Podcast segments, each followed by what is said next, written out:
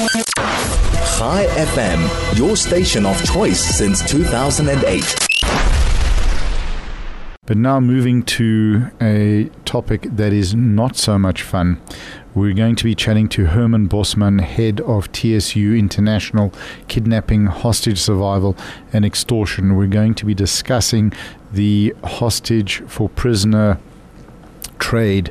Is that a fair trade? And is Israel is it really fair for Israel to have to negotiate with terrorists to get its citizens back? And fundamentally, I think this question is very simple. It's what is the life of an Israeli hostage worth? That's really what we're asking. Let us know your thoughts on the SMS line 34519, Telegram 061895 1019, Twitter at ChaiFM, and email onair at chaifm.com. A very, very difficult question to ask. Herman, thank you so much for joining us today. Good day to you and the listeners. Herman, what can, in, in your experience and opinion, what should Israel be negotiating for the release of the hostages with a potential prisoner exchange? What are the risks that are around that? Well, I think uh, to start off with, we need to understand that the negotiations to have the uh, approximate 130, 133 uh, hostages still detained released is part of a bigger strategy. It is not. It, this is not the only process that they're busy with. Yes. So the negotiations to have the hundred and let's let's talk about the hundred plus released um, forms part of a much bigger plan, much bigger strategy with various countries involved. So whenever the process is, is uh, evaluated, it must not just be seen as well, this is this is it. It's only you know the negotiations for 400 plus people, and right. within that context, the whole process must be evaluated in the in the bigger scope. So various um, aspects are considered that one must be very careful when you when you discuss this and speculate it because um, obviously both sides have a certain, if I may compare it to a hand to play within the negotiation process. Um, and come to agreements on certain, uh, you know, on a certain basis that we may not have the information to evaluate it. Right. In in your experience, what are the risks that Israel faces with a prisoner for hostage exchange? Well, you know, this is always uh, a very difficult question as as to do we negotiate with terrorists? How far do we go? Do we concede? Um, that's why I say, you know, it must be evaluated holistically. This is a very unprecedented incident that occurred. It is uh, not a regular type of uh, occurrence. Um, Israel is currently busy uh, with a major operation in the Gaza area yes. pertaining to this, and also various other entities and countries now uh, joining in attacking Israel. So the scope is much wider.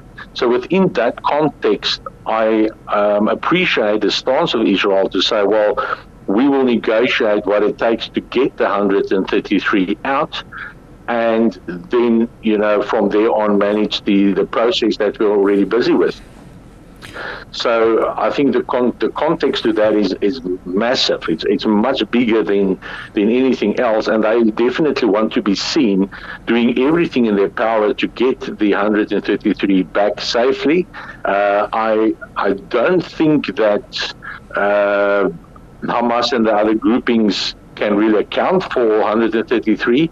Um, that's why it will be, you know, we, we will get to drips and drabs at the end of the day because I don't think they control the 133. Right. So Israel will definitely do the best they can to secure those, even if they need to work on a one to four exchange with, with uh, as they would, you know, see criminals that they have and terrorists that they have arrested to exchange them for for the release of the uh, civilian hostages. Um, and it, it uh, once again definitely a, moral ethical question about this but we, once again we need to evaluate it within this, the wider context Right. Um, I'm very sure that that uh, Israel has got a plan. I'm very sure that they, they just don't you know blatantly agree and say all right we'll give you four for one and just you know release criminals back on the street that may uh, retaliate and attack. I think there's a, there's definitely a plan and a strategy behind it whenever there's negotiations in hostage release processes, and also ones in my life I've been involved in, it may be perceived that you you, you you know you give too much or you consent to maybe an unfair agreement, but you have a reason why you do what you do, and you're not always going to reveal why you do this. Right. In your opinion, why is Hamas holding the terrorists? Is there something that we're missing? Well, uh, definitely doing it to deter uh, Israel from, from striking uh, and to having an offensive operation. And um, it's, it's security. It's, it's pretty much the same.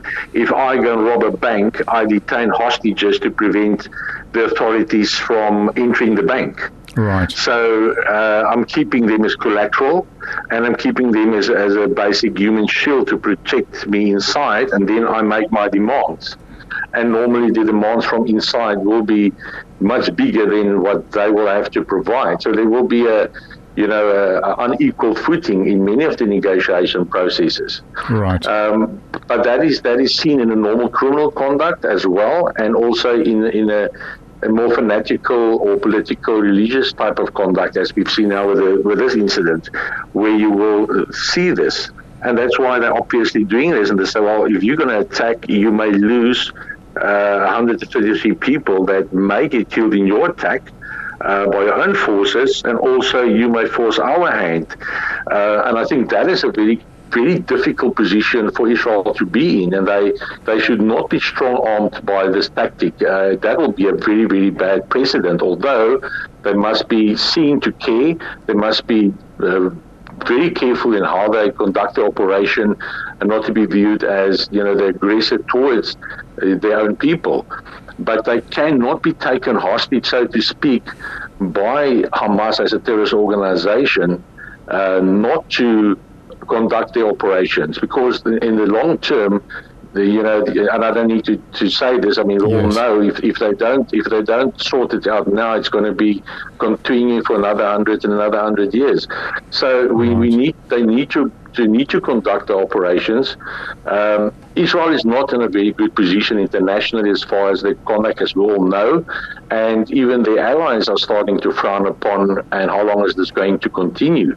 But I think you know it's always easy to sit on the outside and look at something and say, well, why was there a red card? But go go on the field, go there, and then, yes. you, then you judge the, the conduct. And then you come to the same agree, uh, conclusion. So my honest opinion is Israel is, has very little choice.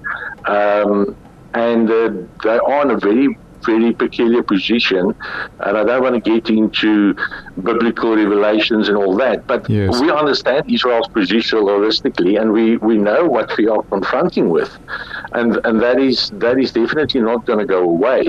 So there's no choice that Israel needs to protect itself um, themselves, and and they have to make sure they do it properly. I don't see, and, I, and once again, we have all read this and we, we saw it everywhere. They, they are really trying to be as careful as possible, yes. warn before attacks, give leeway, hand out pamphlets, etc., etc.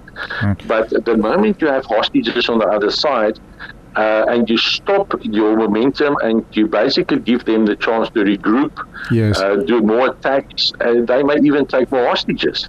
Right. So I think the, the, the, procedure must be very well balanced based on intelligence that we don't have. Yes. Um, and um, definitely then from that point of view have the negotiation process for the release of the hostages.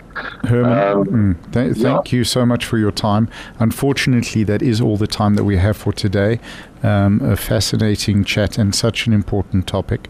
There was Herman Bosman, head of TSU International, kidnapping, hostage survival, and extortion, discussing the hostage for prisoner exchange.